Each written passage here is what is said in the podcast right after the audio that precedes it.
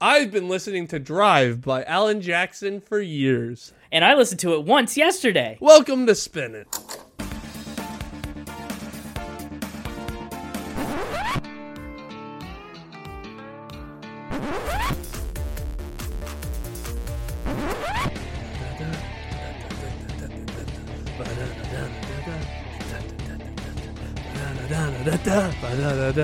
Welcome! Woo! We're here. We're back. It's another Friday or whatever day you chose to listen to this. Happy leap year. Happy leap year. Wait, what? Just depending on what day you chose to. oh, just to make sure all the days are covered, right? Just to cover all our bases, yeah. Yeah. Hello, I'm talking. That's not normally how this goes. That's because this is the normal episode. It's a Connor takeover. Yes, and that's Connor. He's taken over. My punch card was filled up and I turned it in for another episode. That's right. And I'm James. Oh, yeah, you're here. I usually do the thing Connor's doing, but this time he's driving. Hey, James, say hi to the people. Hello, people.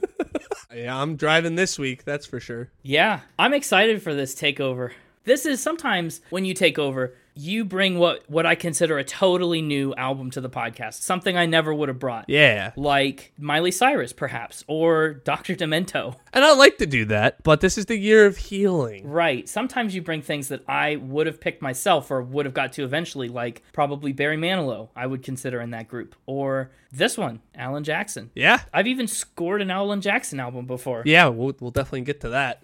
But I was looking at what I'd brought before, and I'm trying to jump around to kind of give you a peek behind the curtain of my tastes for all the different genres. So while there's a lot of other stuff I probably would have picked before Alan Jackson, if we were just going down the list of like my favorite albums and artists, I don't want to do like all the same genre or whatever at once, right? I want to jump around. So Yeah. Plus, like I said, it's the year of healing. I'm trying to get into that top 100. And so, you know, I thought maybe if I brought somebody you'd already scored and therefore probably already liked, maybe I'd have a little bit of a bonus. Yeah. It's certainly a great strategy. And speaking of bonuses, I took some notes from my previous attempts. Typically, I bring artists that don't get their bonus point because they don't write songs. Oh, This one will. look at you go. That's exciting. In fact, there's only three of these like 12 songs that he didn't write. Yeah, I did notice that and took notes about it all. As I was listening, I was like, I wonder how I feel about these songs that he didn't write in relation to all the songs that he did write. Like what am I what am I noticing? Gotcha. That'll be interesting when we get to it. Mm-hmm. I don't know any other beginning of the episode banter we want to get into before we dive into the, the crazy life of Alan Jackson. I don't know. It's not that crazy, but I don't know. It might be crazier than you think, but you can't know that yet. oh, how do you know that? I've talked to the mixtaper this week, Oh, and he's he's learned a lot about Alan Jackson since you've decided to make him your pick. But that's upcoming. yeah. So again, kind of said it at the beginning, like we do every week, but we're doing Drive by Alan Jackson. It's a tough one for me to pick. I had a hard time picking an Alan Jackson album. Yeah, There's just so much really good music. I had a short list of albums, and we'll talk about them as we hit them in his career. I thought it was interesting. It sounded like you had trouble because all the favorite Alan Jackson songs you had were spread out so far across so many different albums, kind of like the Elton John effect. A lot like the Elton John one. I mean, he's had a long career, a lot of good music, a lot of number one hits, a lot of them spread out. And he does decently, I mean, 12's a decent number of songs for an album, and most of his albums are around that length. And he writes them. It's not a situation like George Strait where he just has people hand him songs. I mean, he gets in there and He pumps them out. Like, Yeah. he, he pumps them out himself. with the help of his co-writer Jack. That's one thing he jokes about a lot is that he drinks Jack Daniels when he writes his music sometimes. Ah, Yeah, I found that and I thought that was kind of fun. So let's jump into it. Who was Alan Jackson before he was Alan Jackson? Oh, ooh. I was going to say he's a musician. It's true. Alan Jackson, country singer songwriter, in case that wasn't clear. We were in the country world. I don't think we'd said that yet. If you didn't know who Alan Jackson was, If you didn't know who Alan Jackson was, the name Alan Jackson should be the first clue, but second of all, the cowboy hat and the mullet should be the second clue. yeah, And then third of all, listening to any of his music for about 0.3 seconds, that's the biggest clue. that should finally tip you off. Yeah. His music is actually most commonly described as neo traditional country, which I think is fun. It is, and I kind of loop him into. I mean, that same kind of category with George Strait Yep. of like neo traditional guys in this era. Like they somehow thread that line. They're able to put out stuff that fits with today's style of music, but also doesn't sound out of place next to an older country star. It echoes a lot of that older stuff. When we get into this, I mean, Alan Jackson himself is an older country star. I mean, he got started back in the late 80s. True. So, you know, like that's 40 years ago. but anyway, he was born to Joseph Eugene, Daddy Gene Jackson, and Ruth Music, Mama Ruth Jackson. I like them. I like that his mom's middle name is Music. It's like music. It's like it was destiny. Yeah, not just middle name, maiden name. Her last name was Oh, Ms. Music. Ms. Music. Wow. Cool little tidbit. Daddy Jean and Mama Ruth had baby Jack, Had baby Jack, baby Al. baby Lil Al. Lil Hal. Growing up, Jackson listened primarily to gospel music until a friend introduced him to Gene Watson, John Anderson, and Hank Williams Jr. Not the old Hank Williams. Lil Al's listening to Lil Hank. And I think that gospel music upbringing actually kind of can be found in that neo traditional sound he has. Like, you can tell where that is influencing his style of music. 100%. He straight up released a gospel album. Yeah, yeah. When he was 27, not so little anymore. Medium Al.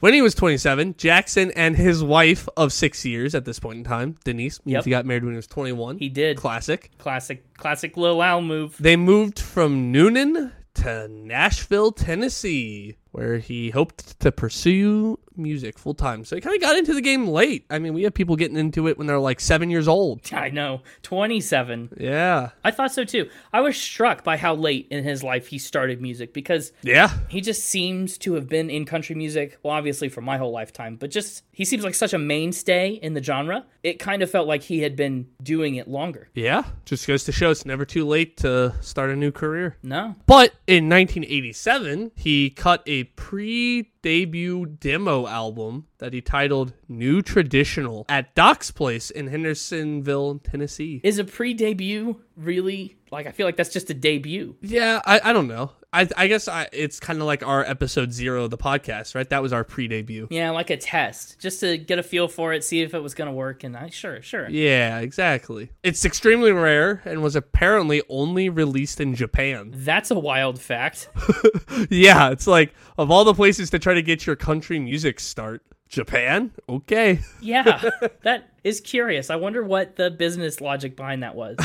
I don't know. Surely there's some reason. probably that was the cheapest he could get it released maybe i don't know No wonder it's extremely rare. yeah he fir- got his first actual job in the music f- business working in the nashville network's mailroom but that's not really where he got his big break his big break came from his wife his wife was a flight attendant who while flight attendanting met glenn campbell Flight attendanting.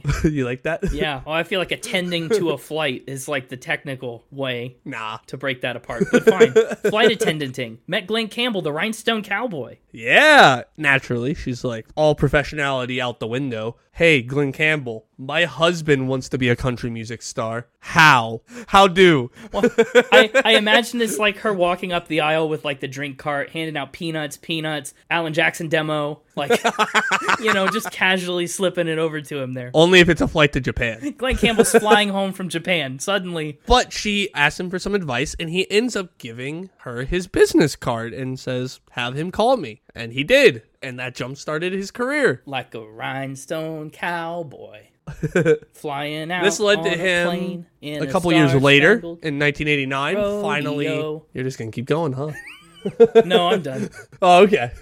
Uh, this led to in 1989, he eventually signed with Arista Records, and later that same year became the first artist signed to the newly formed Arista Nashville branch of Arista Records. Rock on, kicking it off with a bang. 1989, big year. That same year, he puts out his debut track, Blue Blooded Woman, and it wasn't really that successful. Didn't even crack the top 40. No, it's an interesting choice for a debut. I mean, to look at his debut album, to look at Here in the W- Real World, the other album which I have listened to thoroughly and scored, Yes. Blue Blooded Woman ain't it. There's so many other tracks I would put before it. Yeah, yeah, but that was the first one he came out with. But then the following year, in 1990, he releases his second track, Here in the Real World, which shot all the way up to number three on the country charts. Much And better. so he's like, that is my title track from my debut album, which produced two more top five hits and his first ever number one, I'd Love You All Over Again. First album, first number one. Bang. Yeah, straight to the top. But yeah, this is the one you scored. yes, And so this album was on my short list to bring. It's typically considered one of the best Alan Jackson albums. as it should be. It's got Chasing That Neon Rainbow, Dog River Blues, Ace of Hearts. Yeah. So many fun tracks. I couldn't bring it because you'd already scored it. Didn't want to do that.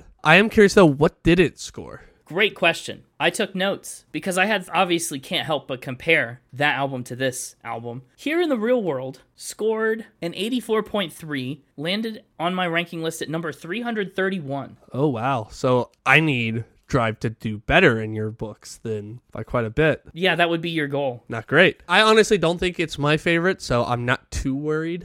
I think you could make an argument for like it was like his best album critically. Sure. Well, there are reasons for that. but I don't think it's my favorite. Although a lot of people would say his second album would be his best critical success, That's true. which was released in 1991, Don't Rock the Jukebox, Great title. Great name. because it had four number one singles on it alone. And Don't Rock the Jukebox. I mean, what a song. it was also on my short list to bring but like i was listening to all these albums and trying to pick which one and i kind of looked up what people felt about different ones and a lot of people said that despite its popularity at its time when compared to some of his later albums it would not top the list anymore which i thought was interesting and again gives me a little hope for drive mm-hmm. i think a lot of people in maybe like our parents generation would hear that comment and be like that's that's blasphemous no way right but that's because that's the ones they grew up with right or that they heard first Nostalgia. they have that nostalgia and that cultural impact that actually happened to them mm-hmm. i also found out that same year in 1991 while cranking out four number one singles himself he also wrote several songs for randy travis's 1991 album high lonesome which i thought was wild It is. like this man just does so much in one year He's a busy bee. Busy Bee indeed. So then his third album, A Lot About Living, and A Little Little About About love, Love. it came up with five more top five hits. Chattahoochee, one of the like prime country songs of the 90s. His most popular song, Chattahoochee, was on that album. And in fact, that's where the title comes from. The title comes from that track. Mm-hmm. And again, was on my short list to bring, but I don't know. I felt like it would be one of those things where Chattahoochee, this happened with Journey, right? Where I didn't pick the album with Don't Stop Believing Rightfully so. because I felt like that was all we'd end up talking about. I think that was a good choice. I actually really liked Frontiers. I felt the same way about Chattahoochee. I was like, the other songs are good, but on the same album and being scored alongside Chattahoochee, it just like accidentally brings down the rest of the album. It just dwarfs everything. Yeah. Yeah. So I avoided that one. You did. And one thing I will say for sure is I don't think Drive has any songs like that. Well, it's got one. it's close with Where Were You When the World Stops Turning, but I don't think that overshadows for the same reasons and in the same way. no. So it's it's very different. no. I think I think the cultural impact of Where Were You Yes. dwarfs the impact of any other song on the album, but the song itself doesn't, Doesn't. dwarf anything. Yeah, that's that's profound and correct, I think. I put time into my picks. I'm not saying you don't. What? You just the, the way you said that made it sound like you weren't expecting me to be so profound. No, I'm just saying that was a very good observation, a very solid analysis. But Chattahoochee in 1994 actually won him the CMA Single and Song of the Year. That song was hotter than a hoochie coochie. He also, I found out in 1996, appeared in an episode of Home Improvement, which I've seen a lot of Home Improvement. I don't remember that. I don't know if I haven't seen that one or just didn't realize it. But yeah, he's in the episode when Harry kept Dolores. He performs Mercury Blues. what he performs in Home Improvement? Yeah. That's unreal. Yeah, it feels like you probably just haven't seen it. You remember, surely. He, at some point in there, also released his fourth album, Who Am I? You're Connor. Oh. Sorry, just trying to help you out there. But in 1995, keep in mind his first album came out in 1990. Yeah, that is strange. In 1995, he releases his first greatest hits collection that contains 17 hits, Bold.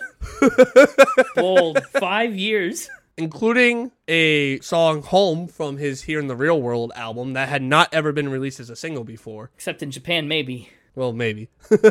and that did really well. In fact, that greatest hits collection itself is in like most people's top five Alan Jackson albums of all time. well, that's cheating though. It's greatest hits. Yeah, but it's just like think about all the albums that come after that, and this one hits the top five. From the classics. It doesn't have any of the other hits from any of albums five and up. You're right.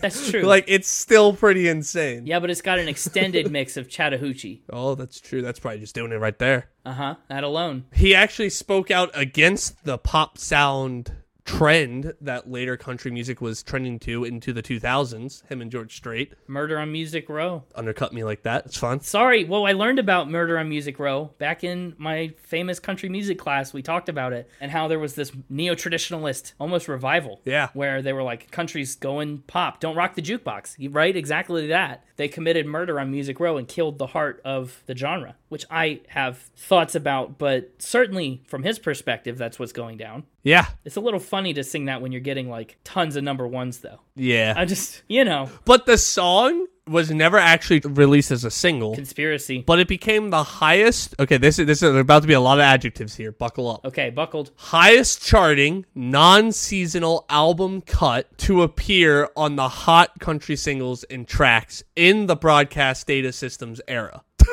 Wha- wow really the only one like whoa It was the highest charting. It beat out Garth Brooks's Blue Woods. what a stupid metric like that doesn't mean anything to so many people I know, but hey, beat it out. it was the highest It was so popular that the duo were invited to open the 2000 Academy of Country Music Awards with the tune. And Rolling Stone commented on Jackson's style, saying, Garth and Shania have raised the bar for country concerts with Kiss style production and endless costume changes. yeah Then Alan Jackson is doing his best to return the bar to a more human level yikes basically saying, forget all of that that Garth and Shania are doing. This guy, he's keeping it real. keeping it country garth is such an entertainer though Yeah, that's true. Then, you know, after the September 11th terrorist attack, Jackson released Where Were You,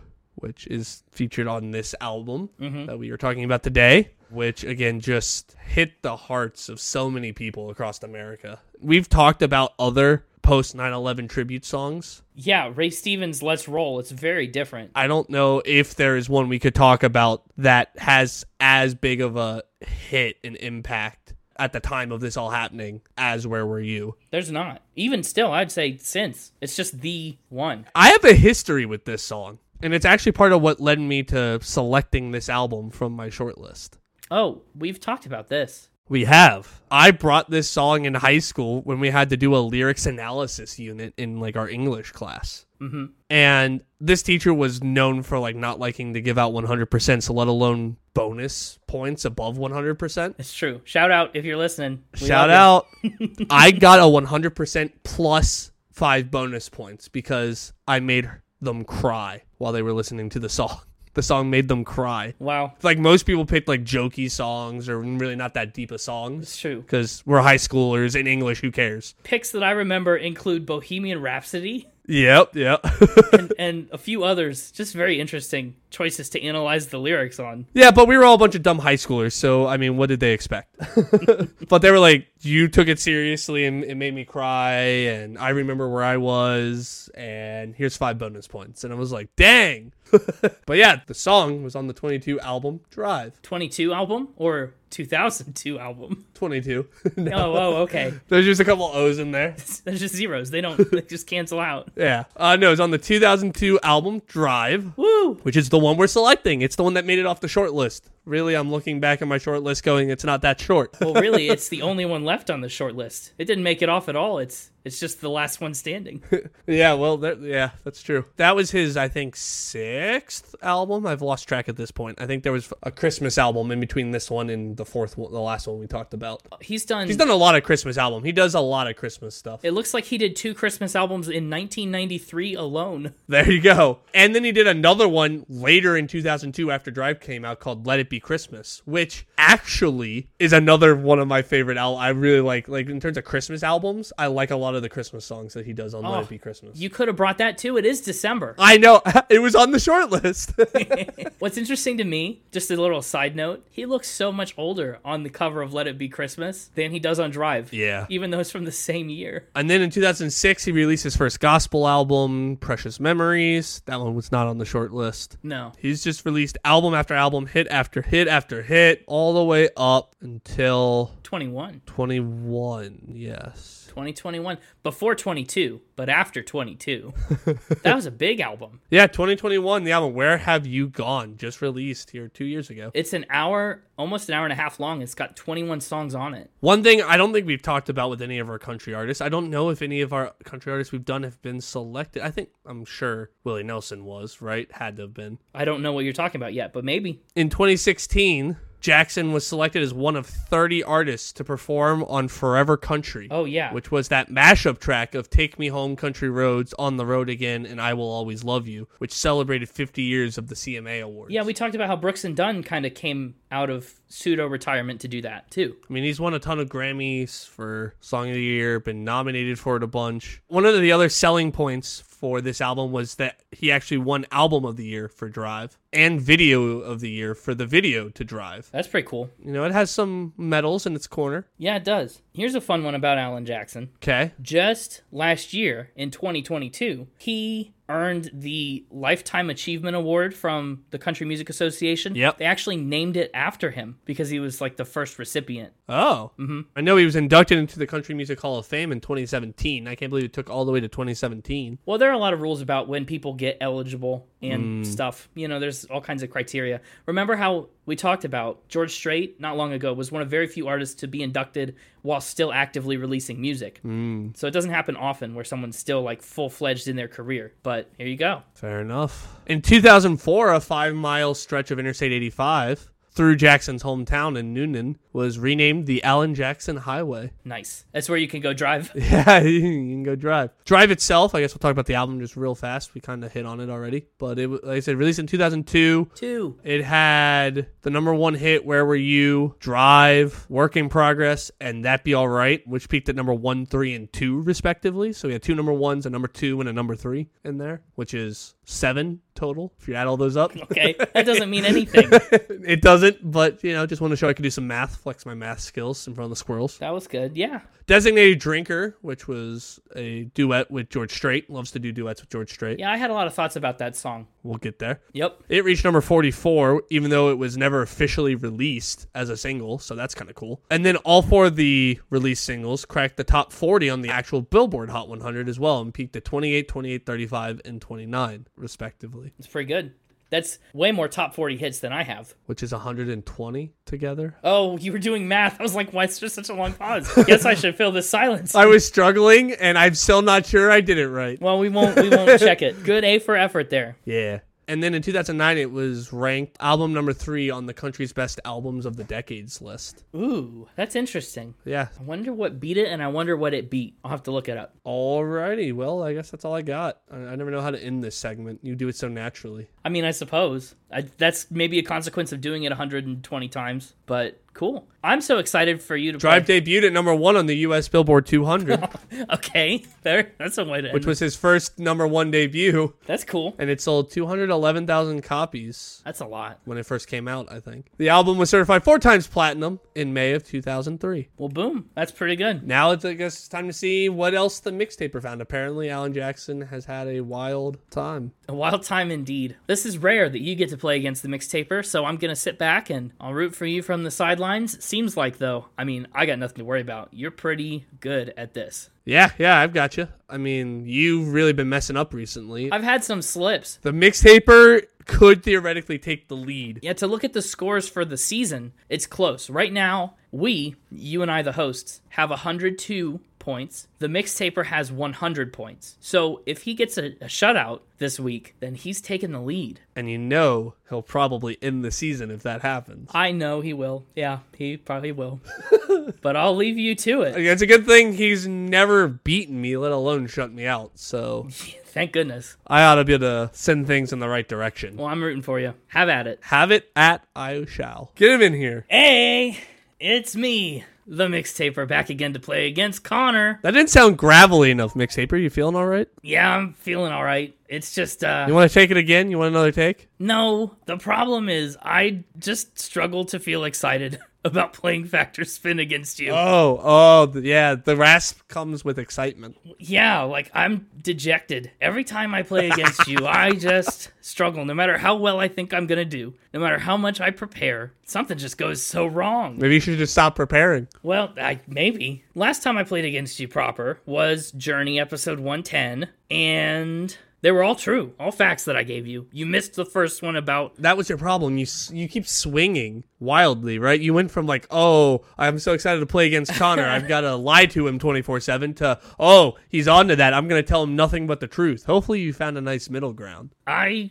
have more facts to give you this week. Oh, okay, Well, we'll see if you believe them or not, but I've got things. okay. Well, hit me with that first thing. Okay, pick a number 1 through 4. We'll do the proper game for you. Oh, you're making me do this. Yeah. You know what? One, Okay. Alan Jackson had an unusual pet. an unusual pet. We'd love a good unusual pet fact around here on Spin It. Yeah, we do. Sure do. Let's see what other unusual pets that we had. Well, we had goldfish that had bad Christmases. We've had Michael Jackson zoo, Miley Cyrus's fake emu. oh, and that one was against me, and it was a lie. Yeah, it's true. Well, what was this unusual pet? Can I make you guess? Sure. Oh, I'll make you guess by telling you facts about the animal. Oh, okay.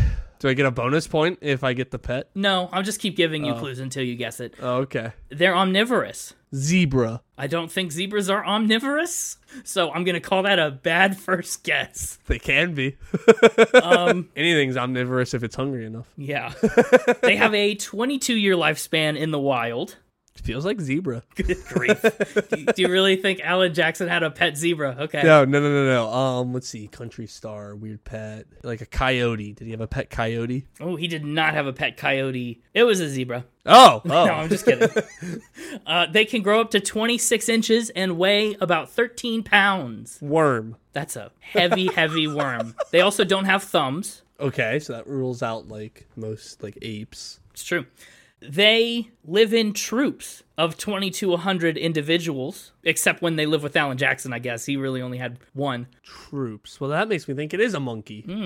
Aren't most monkeys troops? Isn't that like a thing? That is a thing. They're native to the northern part of South America. Is it a monkey? It's a monkey. To be specific, it's a spider monkey. Alan Jackson had a pet spider monkey. Interesting. Mm-hmm. Did he though? When did he have this? definitely in his youth, like before he was famous. In his youth, like as a child? Like before he was famous, I'm not sure precisely when. Oh, so like in that that like medium owl. Lil Al Medium Al before. era. Yeah. Yeah. Lil Al and his monkey.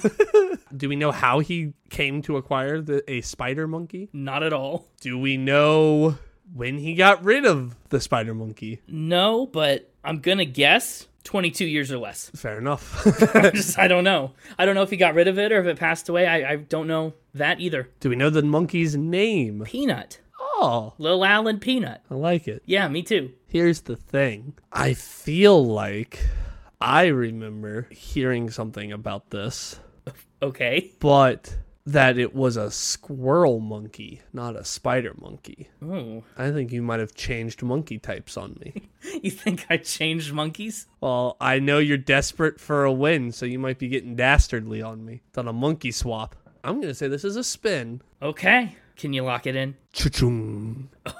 All right, that as we all know is the universal sound for a locked-in answer. It's a heavy lock.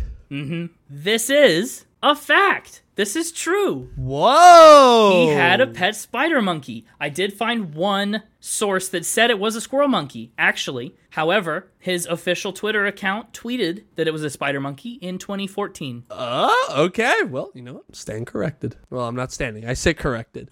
Well, there you go. Other interesting facts about spider monkeys. Since this fact had so few details, I thought I would look up a bunch of spider monkey facts. I like that. Yeah, that was fun. Yeah, mostly I've communicated them to you. Learned a lot about spider monkeys. Yeah, they're called spider monkeys because they look like spiders when they hang upside down, Naturally. which seems like a stretch, but okay. And all seven species of spider monkey are under threat of extinction due to hunting and deforestation. Oh I know. Their population's estimated to see an 80% reduction in the next five decades. But on a happier note, they also hug each other. no! Oh, There. So, you know, uh, that's bad news sandwich right there. I need a spider monkey hug. Don't we all? All right, p- pick another number for me. Ah, two. Picking number two. Alan Jackson almost had a very different career. Almost had a different career. I could believe that, considering he didn't get into this career until he was 27. Well, that's true. This isn't like a Ray Stevens thing where I'm just talking about a different Alan Jackson. I swear. Yeah, I say, are we doing another classic careers bit here? Boy, have I ever learned my lesson. All right, what was this other, not classic, just different career? I guess it's kind of called a classic. But he entered a bit of a bodybuilding competition. Oh, really? Yeah, not not actual, Was he like the world's strongest man or the world's hottest man? not the world's. I think it was more like a local like Noonan, Georgia's hottest man kind of thing. Oh, Yeah, very different stakes than the world's hottest man. I'd kill to be somewhere's hottest man. I don't care how small, how insignificant. Make me some Antarctic small scientific penguin village. It's world's hottest man. I don't care. Well, somebody has to do it. It's a tough title. It's, it's a, a it's a tough rough life, title. but somebody has to own it. Says the hottest scientist in Antarctica. I bet you're the hottest man in your apartment. Maybe Nah. you're right. It's me. I'm spinning. It's a lie. All right, all right. So you said almost entered a bodybuilding career. well, he did enter the competition. I said he almost had a different career just because. Oh, okay. What if he had been a bodybuilder? Imagine that. did he do well? Like, why didn't he pursue this? No, he didn't. There's not a lot of money in Noonan's hottest man careers. No, there's not. And he he also did not place. That's interesting because I've heard that the Antarctic penguin research scientist hottest man market is like Saturated. yeah, it's a really rich man's market. No, he didn't even place. He just went and had fun. That's why he didn't pursue it. He, Oh, he got no traction whatsoever. fair enough. So he was not the hottest man. He's not good. No, He was viewed as quite ugly. I guess. Ugly little owl. Ugly little owl and his pet peanuts. It's, you're right. Ugly little owl and his pet monkey peanut. okay. Is there anything else I need to know about this? When did he do this? Uh, sometime in his late teens, he was like 19, Okay. 1977 ish. That was a test because I'd mentioned when he moved away from Noonan, so Mm. wanted to see what you were gonna say there. Yeah, no, it was b- before his music career and before he had any dreams of that. Okay, I'm being honest here with you. Please do. I'm having a hard time believing this because of the classic careers thing. I'm not certain you Really? learned your lesson, Oh my gosh. but like I want to take you at your mixtape or word that you've changed. Well, to be, I mean, I did do also careers with Steve Perry and the bowl thing, and that was true. That's what I'm saying. So, Like, like, I did turn over a new leaf. I'm s- I, I don't know. Do you think I think I could get away with lying to you all the time? I think that you are dying to get away with that because of how poorly it went. I think that you're not going to let it go till you do get away with that. Oh gosh, I actually had that was not even a thought in my mind as I was preparing for this episode. I let bygones be bygones. I brush it off. That's not the mixtaper way. That's my way against you cuz where else would I be? All right, you know what? It's the holiday s- season. I'm going to I'm going to believe you're not being a little dastard. This is a true fact. You calling this a true fact? Yep. All righty. This one only gets a little clink soft lock in. Soft lock. Uh, I'm scared. Okay. Well, I was telling you the absolute truth. I uh, was not thinking of Ray Stevens' classic careers at all in the midst of this. But it is a spin. Well, take a look at these pictures in the Discord Oh? that are v- very AI generated images I was about to say- of Alan Jackson as a bodybuilder. This is a spin. That's awesome. So untrue. The one on the right is amazing. I love that. Isn't it good? I know. you made these? I just told a little generator to generate them. This has opened the world for so many future fun social media posts. Yeah, I know, and I don't love that I did it because I don't like the idea, but I definitely couldn't resist Alan Jackson as a bodybuilder. This is absolutely a spin. I made it up. I wanted to see if I could make you believe that Alan Jackson got jacked, son. Oh, That's exactly man. that was my entire thought process. and I did it. Man, I can't believe I didn't see that. I was so focused on classic careers, I didn't think about the pun. No, I think I was really lucky when we started getting into how ugly he, he could have been. The, and, the, and the penguin thing really worked in my favor. You were so distracted, you didn't even stop to think. Jack. This is amazing. I just need to point out this is my high water mark. This is my 50 50 that is the best I've ever done against you. Oh. Well, then that means I got nothing to worry about for these last two. I was a little off my game uh, for these first two. Think I'm gonna choke? I could I could choke. It's true. The choke will happen. Yeah. Pick a number between I don't know. Do I want to be boring and go in order three, or do I want to spice it up and go with number four? oh, I don't know. It's entirely up to you. Three. Number three. Alan Jackson knows a lot about living and a little about love. Oh, I hate this title, Oh yeah. especially coming off of the pun that we just had. Okay, true. All right, what's he know? Well, really what I'm trying to say is Alan Jackson has some interesting flirting techniques. Oh, this about how. Hopefully, this is with his wife. This is how he wooed Denise. I see. So yeah, they got married back in like what I say, seventy nine. Correct, 1979. High school sweethearts. Okay. How did he woo her? Couple ways, Couple ways. Oh, couple of his flirting techniques. okay. He's a real catch. Did he do a dance like birds do or whatever? Did he do a dance? No. Oh, But that'd be fun. Apparently, they met at a Dairy Queen, from what I could find. classic, classic old people way of meeting. At the old, yeah, at the sock hop at the Dairy Queen. One of the first things he did when he met his wife, future wife, is he flipped a coin down the front of her shirt and offered to help her get it back. Wow. Okay, that is not where I pictured this go. Wow. Okay. No, I know, I know. He's got the moves. That's a, that's a move of some sort. I mean, that's 2023 level of wooing right there. Is it, though? I feel like when you think of like classic 1970 wooing, you think of like these very traditional. May I have her home by 8 p.m.? May I take you to the Dairy Queen for a milkshake and a movie? You know? No, I think of more of the trope type thing where you know she gets in her car to go drive away, but you're hiding in the back seat, and in the middle of the drive you pop up and scare her, and she screams and stuff. That's what I think of. I do not think of that at all when I think of 70. No, I think way more classical. Well, I'll tell you something. Uh oh. He also did that.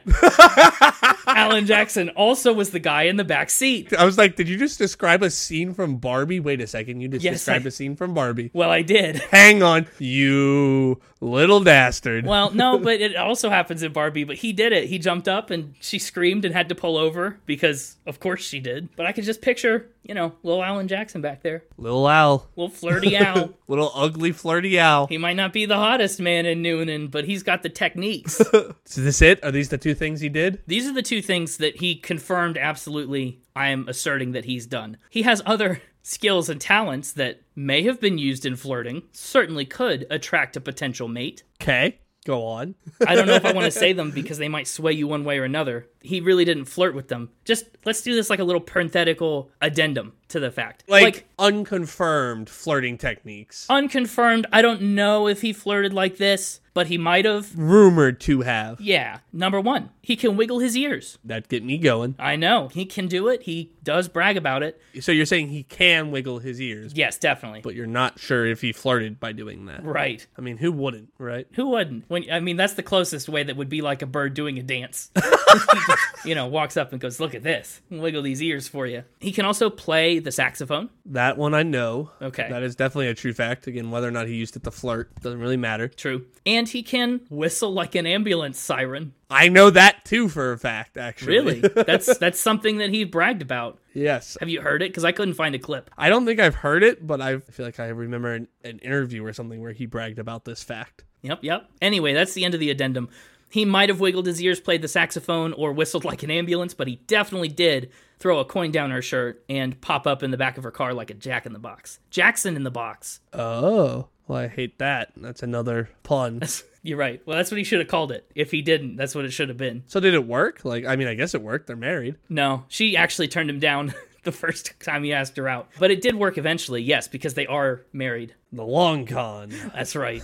I'm gonna play the odds on this one Okay. and say this is a spin Why do you say that? because you gave me two flirting technique stories that are confirmed true, supposedly. Very easy for only one of those to be true. That's a that's a classic technique of the mixtaper is to throw some spin on top of a pile of truth goo. Tr- truth goo.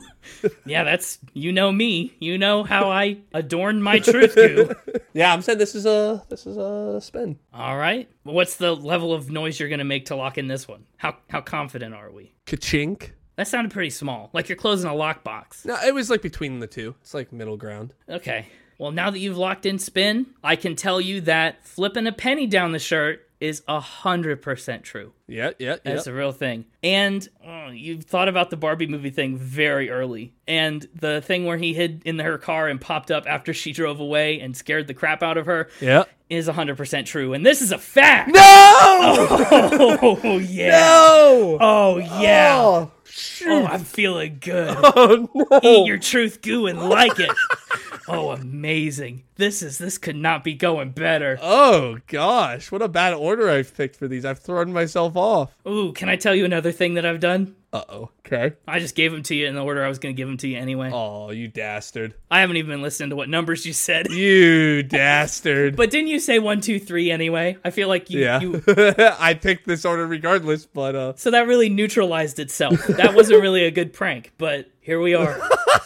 it's like I knew you'd do that. It is. It is kind of like you knew. Oh man, so that means for the season we're either tied or you're le- winning. I mean, we'll see. This next one's going to be the determining factor. Yeah. Spin. Factor. Spin. Oh. Okay, hit me with number 4. Get ready for this. Okay. Uh, you're kind of ready for this because I know that you're prepared. We've talked off air. I'm worried cuz I there's something that hasn't come up that I was asked to prep.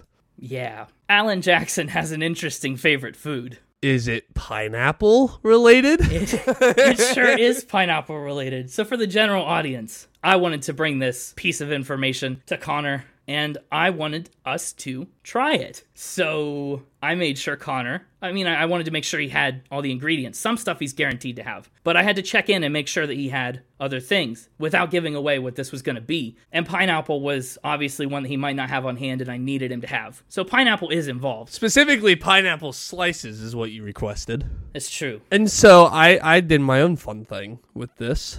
Yeah. I didn't know what kind of pineapple sp- slices you'd want. You know, there's so many different brands of canned pineapple slices. That's true. A lot of variety in the pineapple world, and they all taste very different. Yeah. And so I decided, plus, you know, how long has that pineapple been on the shelf? Does, like, its length of a shelf life have anything to do with whatever this is? Mm, being in a can. Instead, I bought a whole pineapple. Good grief. what am I going to do? That's a very me kind of thing to do. Yeah. And I prepped it a little bit, but not really.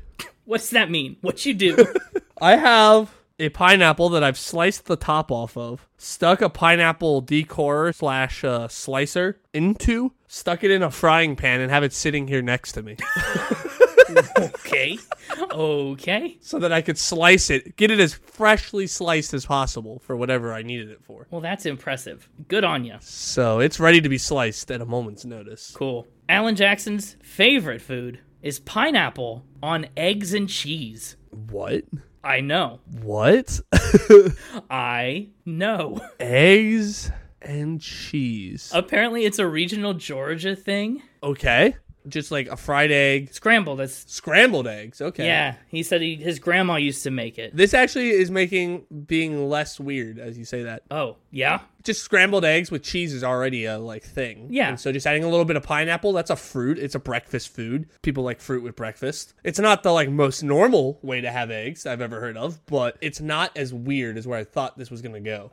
I mean, I guess true. Just the cold knowledge of have a pineapple and make sure you got a fridge full of stuff could lead to a lot of different places. But yeah, this is where we're at. Pineapple on eggs and cheese. And I I'm a skeptic, but I think it's mm, okay. The problem I would have is like the cold with the hot. I don't know how that's going to mesh. well, because I assume you scramble your eggs. Yeah, You put the cheese on it to melt it. to melt it, yeah. And then do you throw the pineapple in at that same time so it warms up a little bit? Like it's like more like cooked pineapple? Or Hmm. is it cold pineapple? I don't know. I didn't really go searching for much of a recipe. I kind of assumed it would just be a simple. I'm going to say you could do it either way. Okay. I won't hold you to it one way or another. Yeah, this really doesn't sound. I think if you, I would probably do it warm. Well, then you could do it warm, and I'll do it on top later, and we'll see how it it goes. uh, This really doesn't sound that awful. I mean, people like pineapple on pizza. I don't know. I'm one of those people. well, yeah, I mean, Pizza has cheese. sure. So it already is sharing some ingredients there. That's a good point. I think this is a true fact. All right, what's uh, your lock-in level there?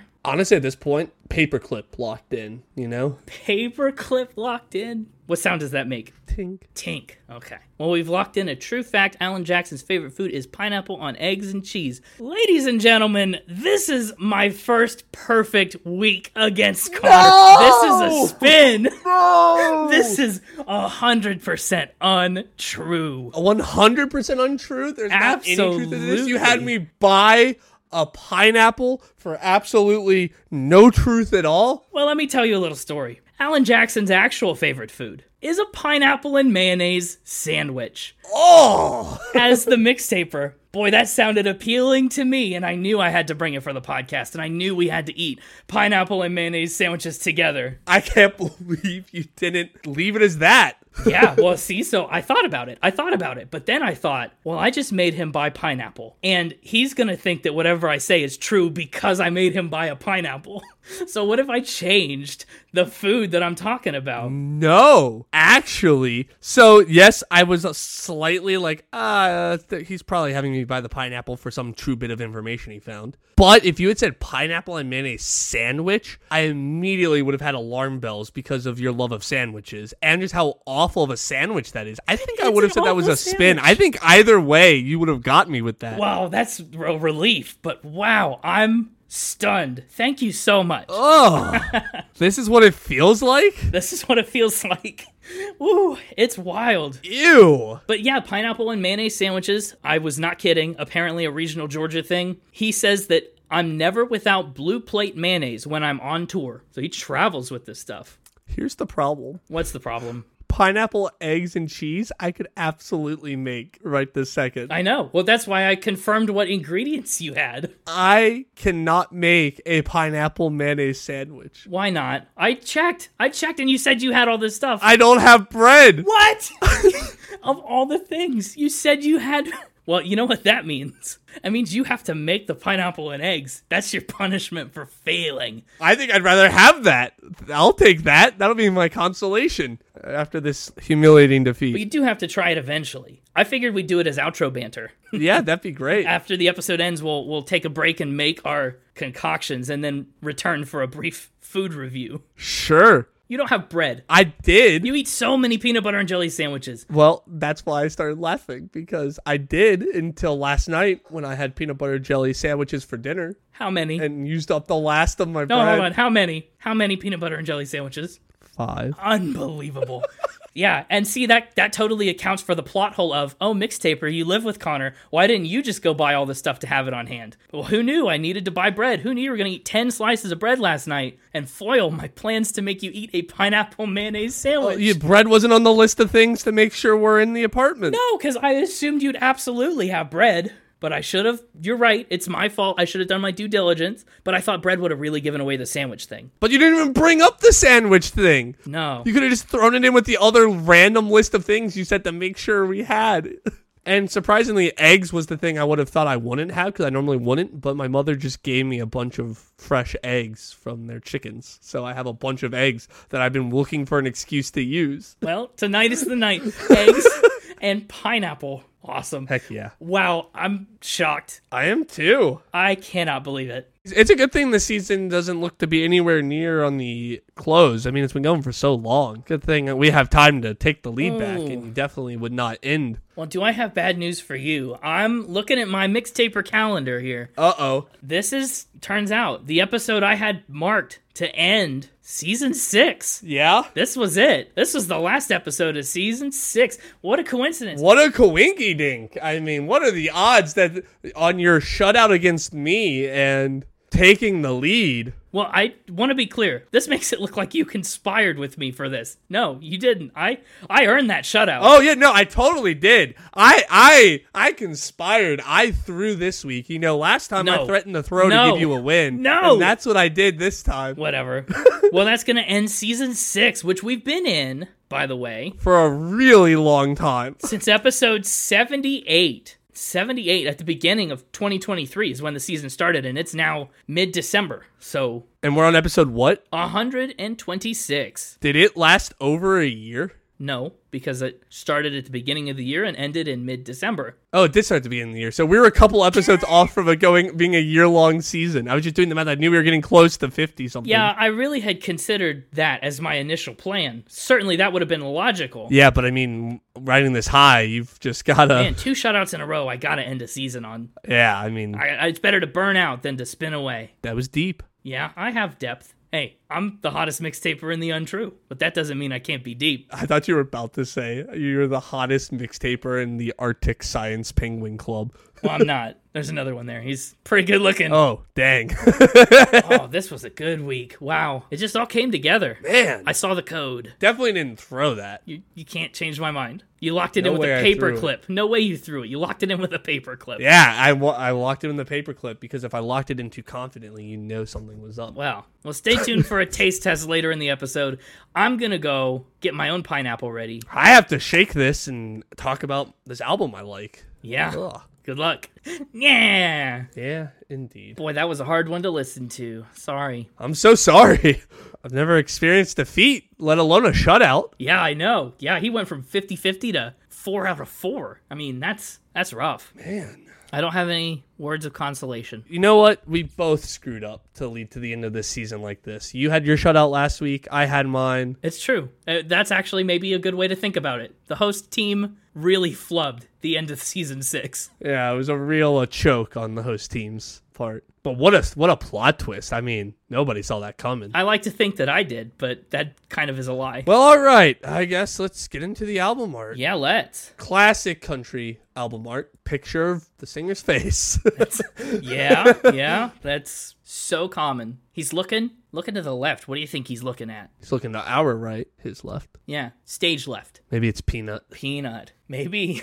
Okay, I have a theory, or like a belief, I guess, about some album covers, especially in country music. I see this a lot. And it's just a theory, it's not like a hard and fast rule, so keep in mind. But I think a lot of times if the artist's name is bigger than the album title on a, on a cover, it seems like the focus is really on the artist rather than the album. Like, why are people gonna buy this? Because it's Alan Jackson. There's less focus on like what the album is. I think that's absolutely true. Yeah, I feel like that's how it used to be, right? Like album covers in general used to just be the track list and like the artist's name to get people to like buy it. I mean, pretty much. like, hey, look, this person has these songs. Country music is like the closest thing we have to the past in terms of musical taste. yeah. That and like classic rock. Like that's I feel like a carryover from that of just something traditional that's gonna sell the album. Well, I think that's part of it. If you're an Alan Jackson fan, Here's Alan Jackson. look at this. Yeah. Well, I think there's a danger sometimes in an album becoming a less cohesive piece of work, or like, you know, the album ends up being a bunch of songs that could kind of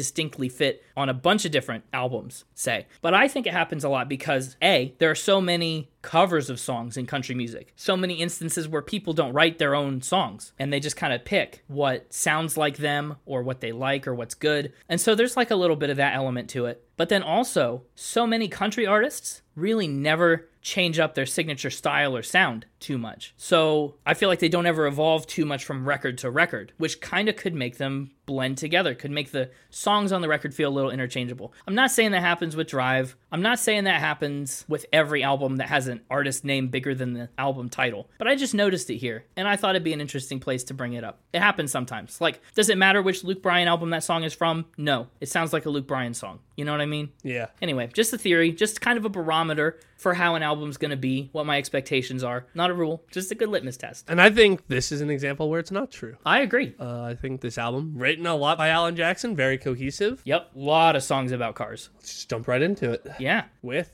Drive for Daddy Gene. This song is actually in his Spotify top five songs. Yeah, it seemed to be a big hit, which was interesting because I hadn't heard of it. Biggest hit on the album. You hadn't heard of this? Really? No. Yeah, wild. I maybe have heard it Wow. in passing on the radio, like passively sometimes in my past, but I would never have named this if you told me to pick out an Alan Jackson song. That's kind of wild to me. I would now. Yeah, so you would now, so that means you like it? I did like Drive a lot. I was confused. Obviously, the title Drive immediately leads me to think of cars, Title track. Yeah. And I was like, oh, cool. Song about driving. Let's see what it's all about. And then he starts singing about a boat. And I was like, okay, that's confusing. I mean, I guess you can drive a boat, but Not what you expected. it really threw me for a loop right off the bat. Sure. And then we get into the car. Also, fun fact about Alan Jackson that the mixtaper declined to bring. He does drive planes. He's got his private pilot's license. I knew that one. That's why the mixtaper did not bring it. He had a, a hunch. Uh, Drive, real fast before we get too far into it, written by Alan Jackson. Sure was. It references Eugene, uh, Daddy, Daddy Gene,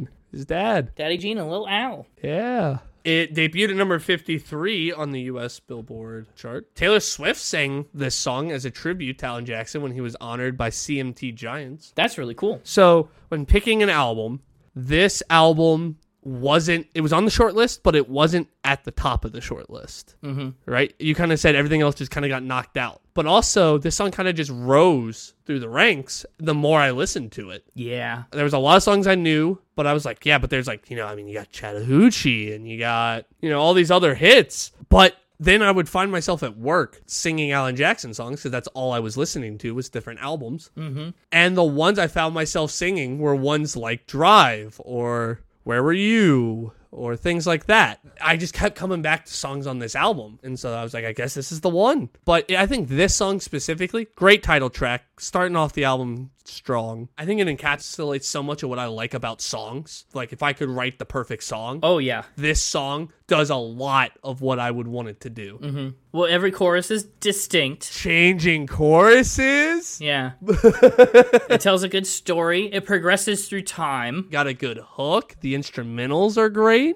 Yeah. I mean, it's great. What's your favorite chorus of the three? I don't know. It's got to be the second one, the one where he's actually driving the car. Interesting. I think that's the thing a lot of people can relate to. Yeah, I mean, I've driven a boat, but you know, whatever. Uh, yeah, sure. No, I agree. I think actually each chorus gets better. I think the third one is my favorite. I don't know. I've never taught a kid to drive. Yeah, okay, so there's- you can't relate to that, but I just really like the perspective shift. Oh, that's true. That's really cool to be like all of a sudden I love a good bridge, but I want a bridge to have some sort of significance to the song and to the story. As this one does. as this one does, right? A lot of times uh, you get a good bridge musically, like, oh, that adds something musically to the song. Good. But sometimes the lyrics aren't necessarily as useful, right? It's true. This one, the bridge shifts not only the song, the music, but it shifts the perspective of the song. And I just really like how that leads us into that final chorus. I did learn something about you, I think, from the bridge. Yeah. Yeah, well, he says maybe one day they'll reach back in their file and pull out that old memory. And it really shed a lot of light to me on our Phoebe Bridgers episode where you used the past, present, and future filing cabinet metaphor for how you remember things. Still do. What do you mean? I think you picked it right up from Alan Jackson. You have a file Yeah. that pulls out old memories. Yeah. And a paper shredder that's in the past. It definitely reminded me of that. I just feel like I, I understood a little better. That is funny. And I mean, I think the rhyming is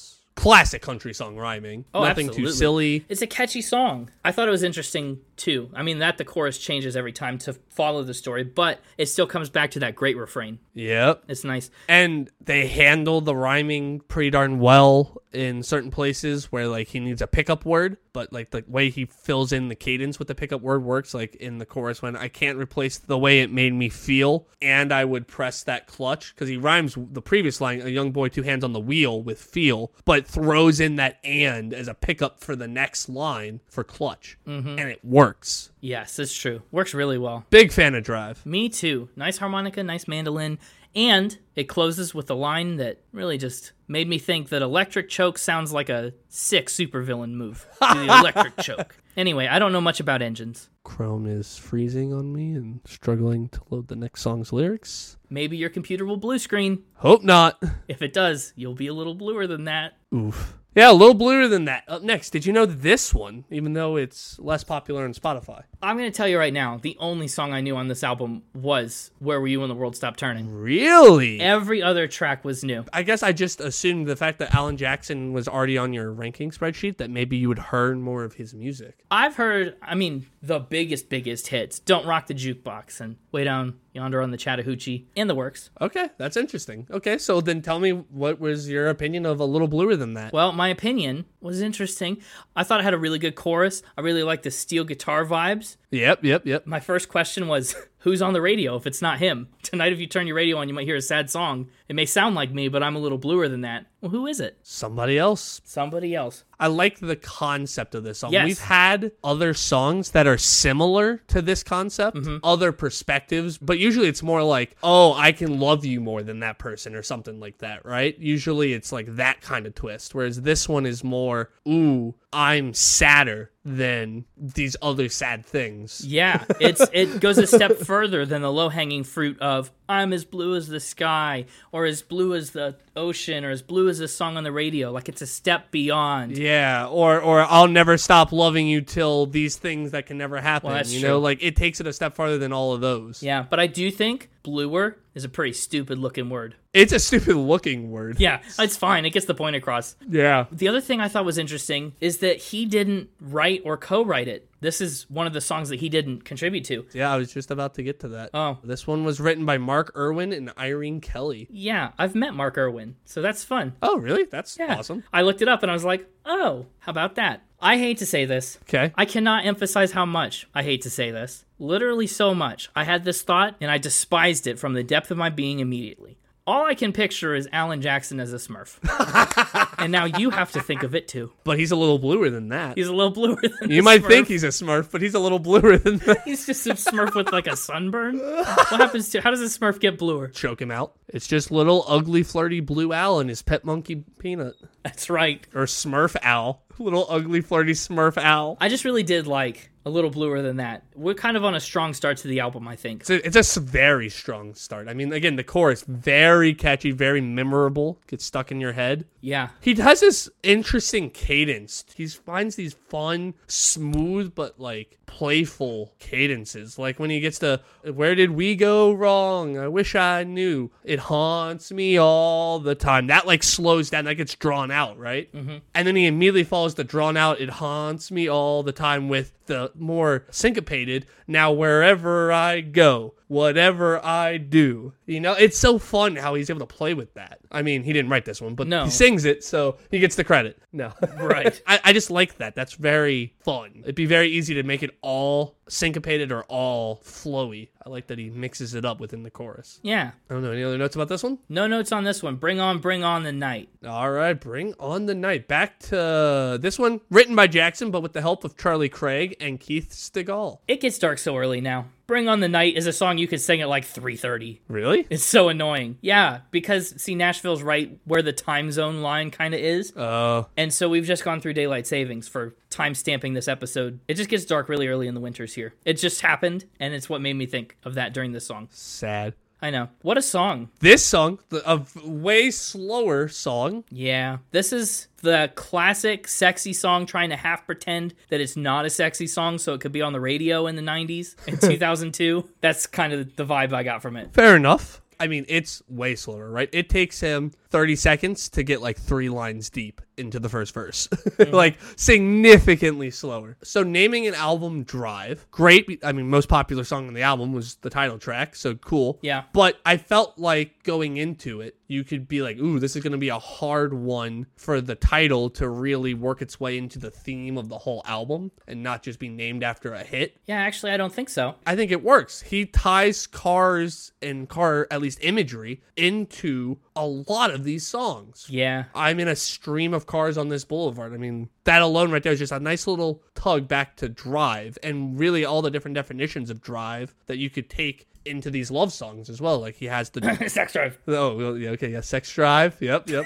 you got the. I was gonna take it a more wholesome way of like a drive to like love someone. Yeah, I think the title works. it does. Call it a day and bring on the night is an incredible hook. Really. It's a great hook. So much so that I can't believe it's not more overused. Well, it's already been done now. That's why they know Alan Jackson did it. I'm just saying that doesn't stop people from taking a good concept and running it to the ground. That's true. I I had some interesting thoughts about some of the lyrics. Yeah. He talks about pulling down the shades. It's like, why are they? They're they're called shades, but they're not shading anything. It's night. I mean, I get why you'd want to close the shades, and believe me, we don't need to see anything. But they're not shading anything. What gives? Also, he says, lock the world outside and throw away the key. That's prison. Oh, it's true. They're trapped inside.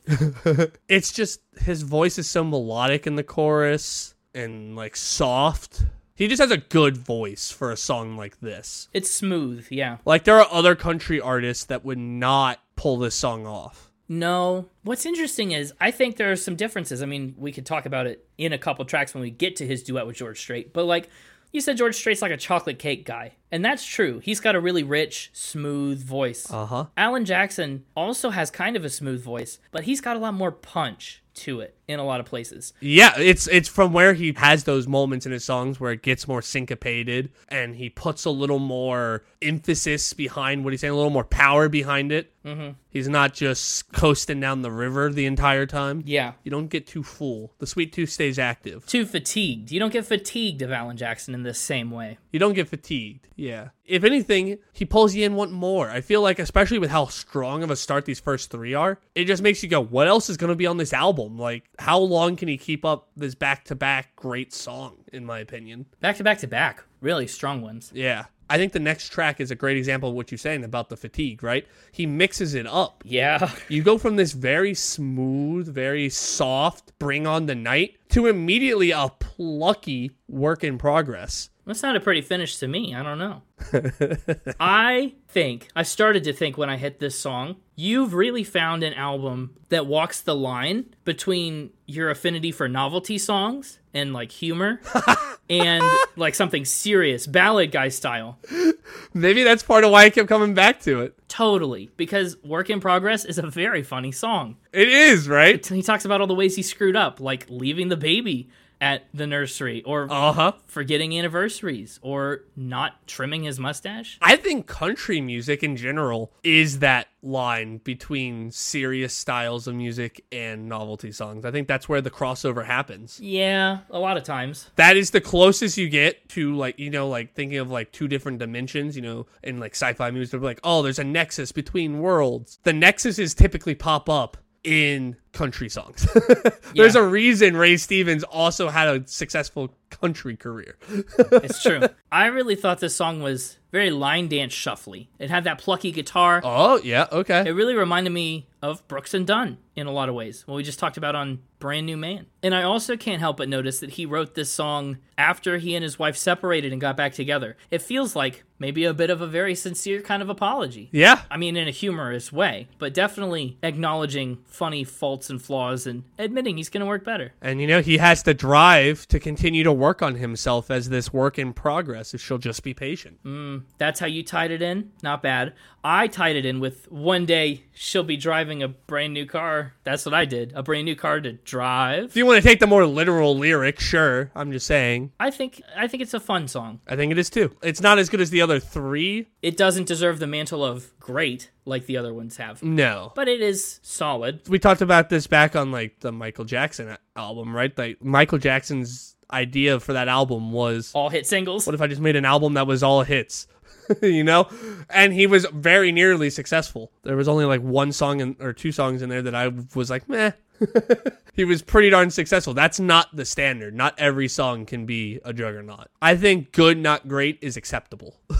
sure. Well, I'm not saying every song can or even should be a juggernaut. Then you get exhausted. exactly. Talk about fatigue. I'm just saying it's not. Also, talking about going to Shoney's, very dated. Yeah. I don't even know if I could find an open Shoney's. I think I know of one about two hours away. so it sounds like you could find an open one. I think it's open. I'm not sure. The first song that I hit on this al- on this album that I was like, I'm not sure what James is gonna think about this song was the sounds. So I'm actually very curious to hear your opinion of the sounds. I liked the sounds of this one. Okay. Actually, the instrumentals were really cool. Okay. Okay. I thought the instrumentals would pull you in. They did, and do you know where the song lost me? Yeah. Okay. Go ahead. The chorus. I thought so. I thought so. I was like, this is his weakest of the choruses so far. Yeah, oh, I was totally into it. The verses were great. Yep. The verses, great. About hearing the heartbeat and hearing the tears and the memories and the pictures. The guitar pluck in there, very in the forefront. Yeah. And then we get to the chorus and I just I don't know. Those are the sounds of a heartbreaking. You can't hear it, but the noise is killing me. It was okay. it felt like a again a different topic, a different theme, but the same style song of a little bluer than that, Yes. right? Like he's just naming things that fit a state of something happening. Right. But like I don't think it lands quite the same way. No. It doesn't go far enough. Like a little bluer than that just did went just the right amount far, right? Yeah. This one like it was missing a step in that metaphor. I feel like the big problem with the sounds is the sounds has one of the biggest like boom shocker pulled it back moments on the album. I think Yeah. at the last bit of the song where he says, "I can hear it and the silence is killing me instead of the noise is killing me." Huge. I was gonna ask you about that. I think this song is a bit of a roller coaster. It's like great Bill, great Bill, great Bill, bit of a letdown with the chorus. Yeah, it was. And then all of a sudden it hits you with a couple really good things. One, I think the chorus is a letdown, but the last line of the chorus I really like. The you can't hear it, but the noise is killing me. I think is a great line. It's okay. I don't think it set the hook strong enough for that big jerk pull me back in moment at the end. I think that's just the other three lines of the chorus didn't set it up enough. I think that line is perfect. I would not change that line. I would just change the other three. I would entertain that a song with a different most of the chorus. because uh, again, it's great because all the verses set up things that you're not really going to be able to hear. They're not actual sounds; they're memories, right? I can Right. hear a song by the look in her eyes, or I can hear all the times that I like all the times I remember her crying. It's like the memory is so strong I can vividly hear it, but none of them are actually there, so you can't hear it. But those noises are killing me Yeah. and then that is great with the final one-two punch of I can hear it and the silence is killing me is a great reversal. It's a good reversal. I wanted to like the song more than I found myself doing it. It's definitely the s- weakest of the five so far that we've talked about, but I think that last line of the chorus, the good verses, the good instrumentals, and that outro redeem it from being like a mass song back to a in the right mood. It's a good song. Like you have to be in the right mood for this song. I think his biggest problem is that it has the potential to be like the third best so far, and it just feels wasted. I agree. You judge it by what you know it could be. but that little piano flourish at the very end was really good. Yeah. Like that a lot too. depending on the listen and what mood I was in and what time of day it was and all that jazz, changed whether or not I was like, this is a good song or this is a mess song. Here's a hot take. I can't say it about many of the songs on this album. I actually liked the other song called The Sound that we did better, which was the 1975. Okay. I don't think I like many 1975 songs better than Alan Jackson songs, but The Sound really is it. I think we come out of that downward trend we've been going with work in progress and the sounds. Not that it was, you know, crossed the threshold of bad yet. No, Yeah, you think the sounds crosses that threshold? it's flirting with it. It's flirting with it. I would say meh to good depending on your mood. Let's say it's not the hottest scientist in the Arctic Research Facility. okay. Okay. But I think designated drinker pulls us back up a little bit. boy, oh boy. third most popular song on the album. Yeah, I had a lot of expectations for this song and thoughts about it. But first of all, The Return of the King. The Return of the King. And so soon. We just talked about George Strait on episode 116. So if you found this Alan Jackson episode and haven't checked out the back catalog yet, 116 George Strait is a good place to start. I loved the title, okay? Designated Drinker. Great title. Clever twist incoming. You could clock that right away. You're like, I see you. And I had really high expectations for that twist, for the setup and the knockdown of that designated drinker bit. Uh huh. I felt a little let down. It was it wasn't really a big hook twist. It was just kind of the whole theme of the chorus. Yeah, it was kind of lame. And it was just like, it's weird to me that canonically in the song, our two voices seem to just be actual Alan Jackson and actual George Strait just hanging out. I know, right? I do not love that. It's so weird. They're just broing out together. And I did think, though, this line in the chorus about the one that wrapped me around her finger, it felt like a very clever allusion to George Strait's very first single, Unwound. So I like that. But yeah, man, I just was kind of disappointed.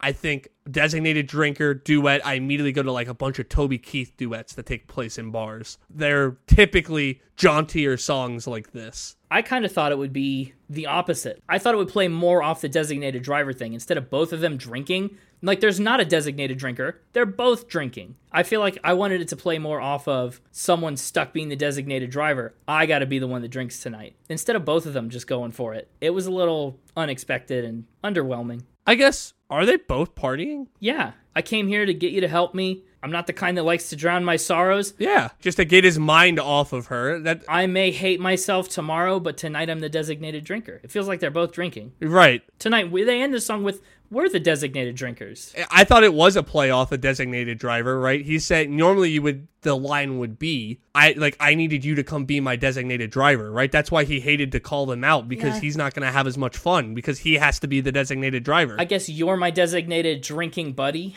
I don't know. Like, that's the style where what? you're the guy I'm designating to drink with me. I don't know. No, no, no, no, no, no, no, no, no, no, no. I'm pretty certain he's calling this guy out to be his designated driver. That's why he's saying he says, "Here's my keys. I want you to take them." And in the chorus, he's like, or in one of the verses, he's like, "I hated to call. You do this for me because I do the same thing for you." He's asking him to just come out and listen to him complain about the loss of love and be his designated driver, so he can get plastered and forget this woman. Well, that's fine, but they both sing that they're going to drink. It doesn't make sense. Uh, well, yeah, I think that's just because it's a duet. Yeah, I know. See, that ruins it. It is. It, are we in the world of the song or not? Yeah, no, I agree. I agree. Where are the speakers coming from? What are these voices acting as? That's fair. And it's disorienting, and I didn't like it. You could argue that this takes place at two different moments in time. Maybe they are doing it for each other at two different moments in time. I thought about that, except for then the outro. Tonight, we're the designated drinkers.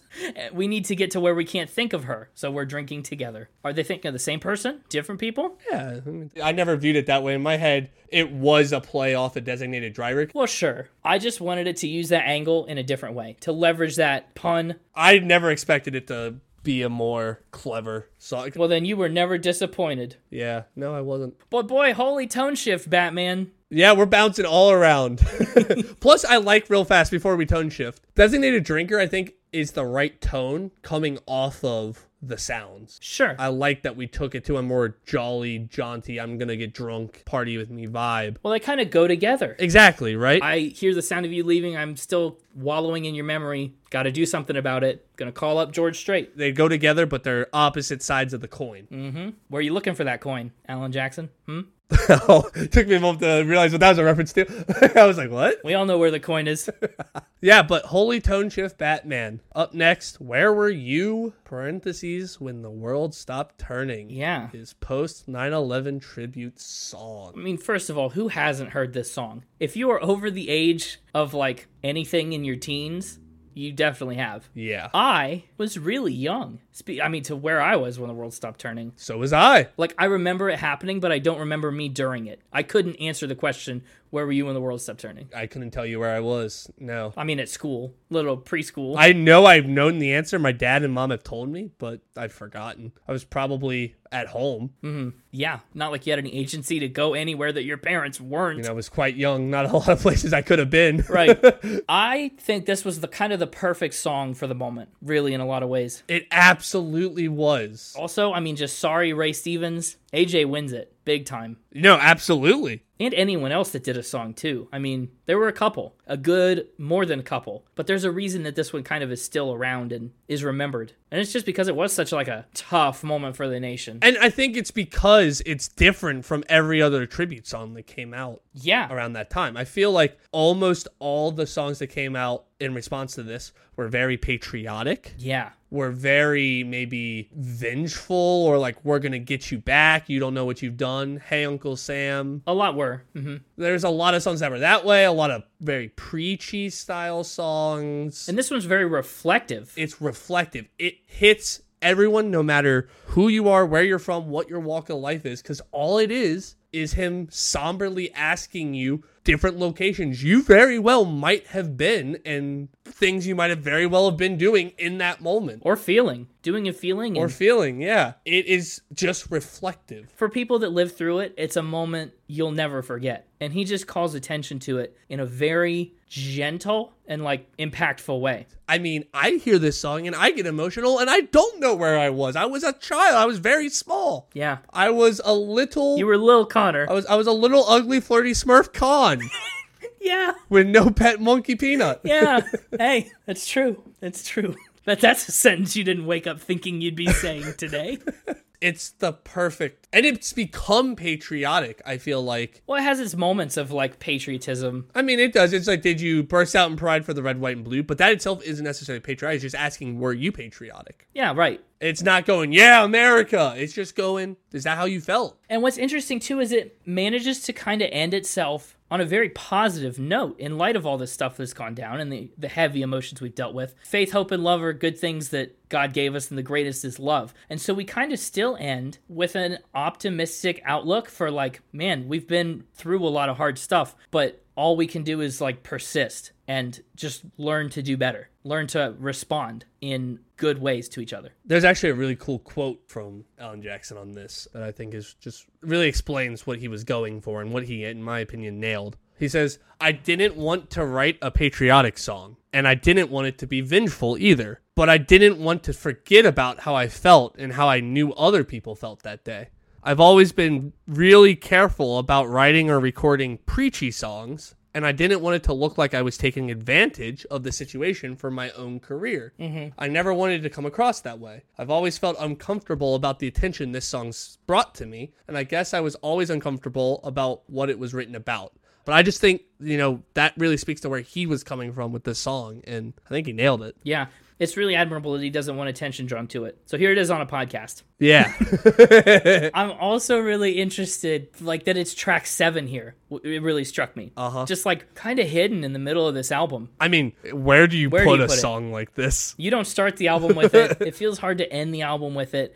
And so I guess kind of putting it here on what would probably start the flip side of your, I don't know, 2002 cassette tape.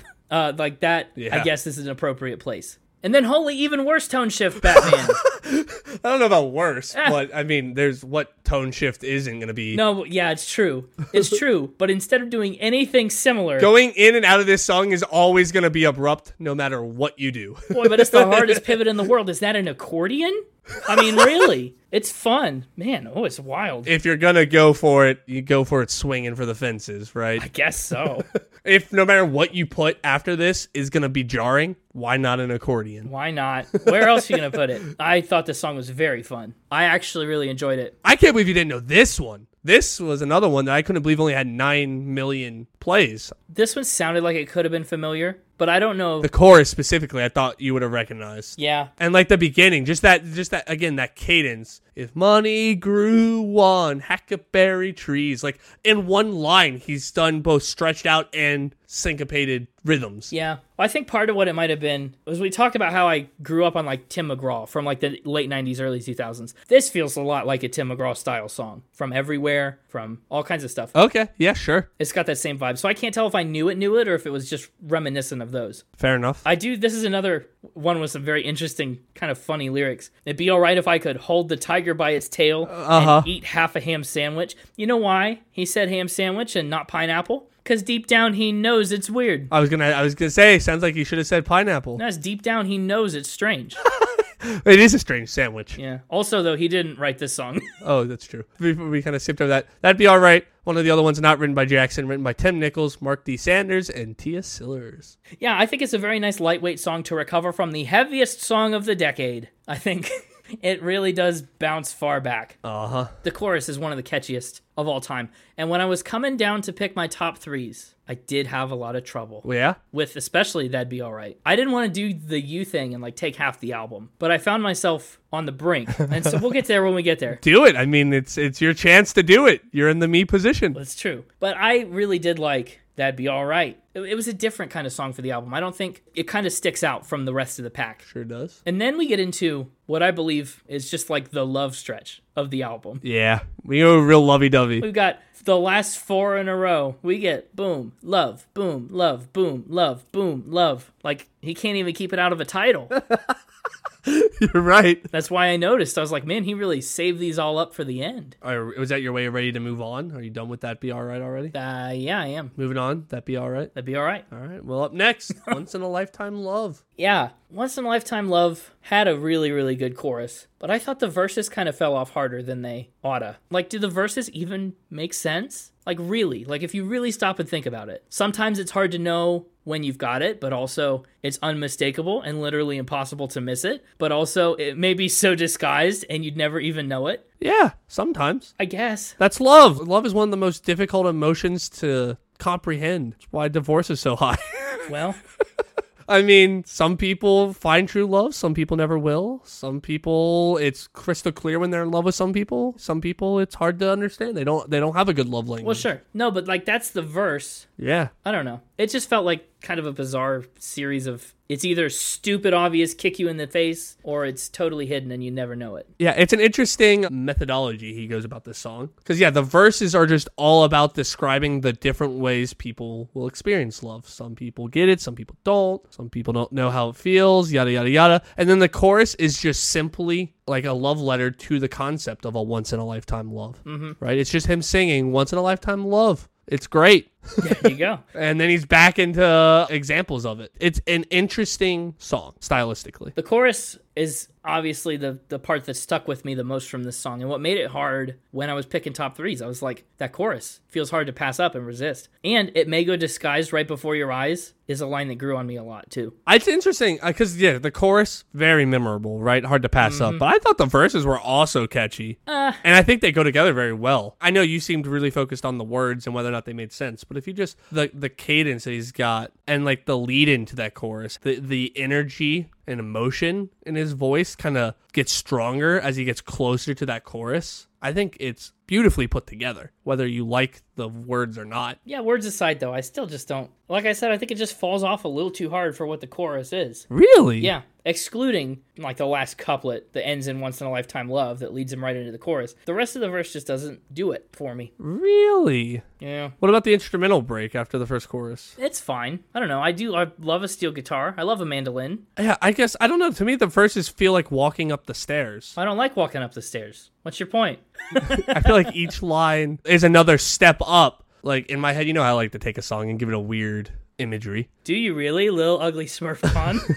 But to me, this is like I'm just picture Alan Jackson with his guitar walking up a set of stairs, strumming his guitar, singing this, and with each line he takes another step, and then he hits the chorus and he's like made it to the person. and then he runs back down the stairs and does it again for the other two verses. Uh, well, uh, well, and then there's the then there's the instrumental. He slides down the banister. You know, maybe time passes or something like that. You know, time goes on. a staircase. and then he's back and he's built walking up the staircase to her again Believe it or not, I do like the staircase thing. It feels fitting. Why does it feel fitting? Why does that make sense to me? What have you done? because i'm the king of this Man, I guess so. it's it's just it's the kings with each line each line feels like a, a start and a stop right like a step and because it's building up to this magnificent chorus it feels like you're going up so stairs Yeah. but i prefer more of a revolving door with my love Sure. because you know i like it when love comes around Whatever. Little pep in the step again. A little more boot scootin' boogie esque. little pep N- not lights Not lights pep. No, different pep. no different pep I also couldn't help that this one was more of that Brooks and Dunn shuffle time. Yep. And he says right there in the chorus, when love comes around, I'll be ready. Love will find me a brand new man. I, he calls it out directly, not probably intentionally, but it's fun to think about. This is a fiddle heavy song, but honestly, I thought the highlight of it was the piano. okay I just had a fun time with it. and I do still feel like correct me if you're if you disagree, but I do still feel like the slump of the album so far. Uh, we haven't gotten to the end yet, but so far to me, the slump of the album has still been the sounds. I think, It sounds like you didn't care for Once in a Lifetime Love as much as I did. no, I think Work in Progress, The Sounds, and Designated Drinker was a bit of a slump. Maybe like a bell curve, right? Where The Sounds was like the worst. Uh, yeah, and designated drinker brought us back up a little. I feel like this is half the same thing. Once in a lifetime love feels a bit below that'd be all right, and I feel like when love comes around is another like nadir at the bottom of a curve. like another little baby hump, but it's not as far down as four, five, six. Right. Yeah, so then we're in agreement. This song just didn't do it for me as much as all the other ones. No, me either. Does I slipped and fell in love bring it back up, or are we still in the hump? We're still in that novelty song thing. I like that the concept of I slipped and fell in love is just describing why people fall. It's unhinged and I like it.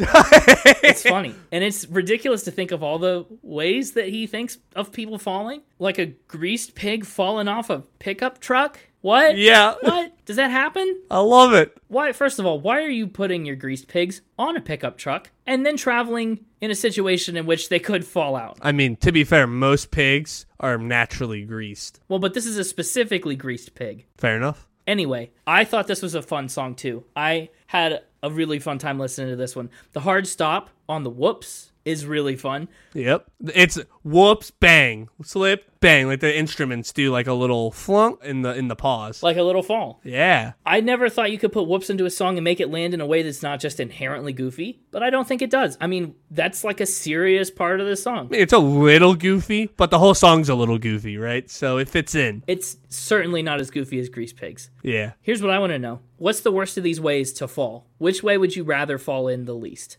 Physically. Do- It doesn't matter about love. Let's ignore the parallel here. Ah, that's a question. That's a good one. I've got some thoughts. I mean, a steep hill underneath a foot of snow is pretty rough. Yeah.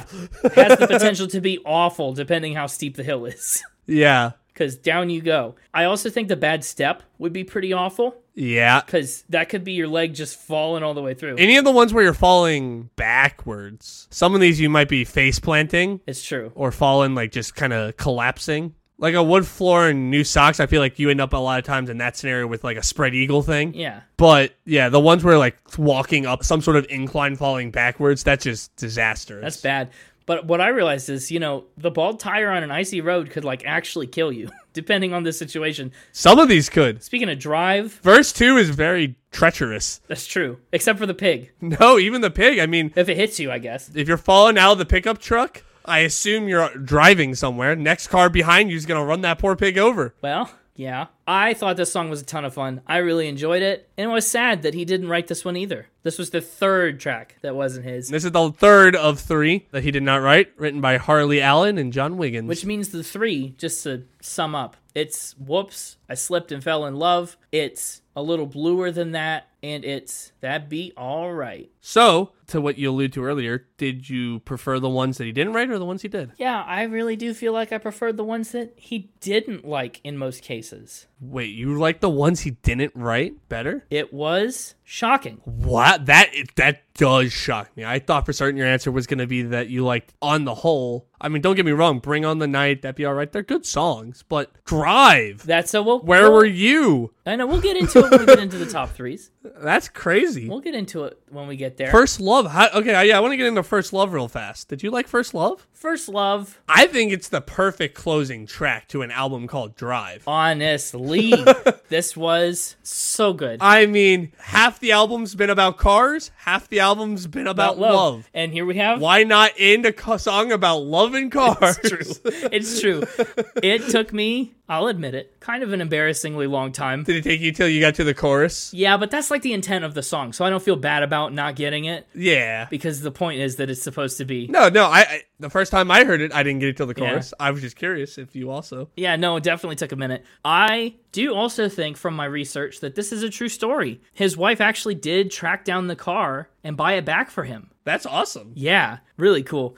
I do. I just love this full circle moment. And I mean, it's so cleverly written. It is. From the first track from Drive, Daddy Gene letting him drive as a kid to him restoring his first car in his older days. Uh huh. Old Al. Maybe the one that for verse three of Drive that maybe his uh daughter will get to have a memory with. Yeah, in the in the filing cabinet. I liked it a lot. And also he talks about Marietta. We learned about Marietta in our Otis Redding episode, North of Atlanta. I was like, I know that. Yeah. Also, he says you can't drive a check, but also you can use enough checks to buy a car. So You can't drive those checks. no, and you can't drive this car if you sell it. That's true. Sounds like a really cool car. It does. I like First Love a lot. I think it's a fun song. Great, great album closer. Now, what line was it built in 1955? The one that that gave it away, or when did you finally get it?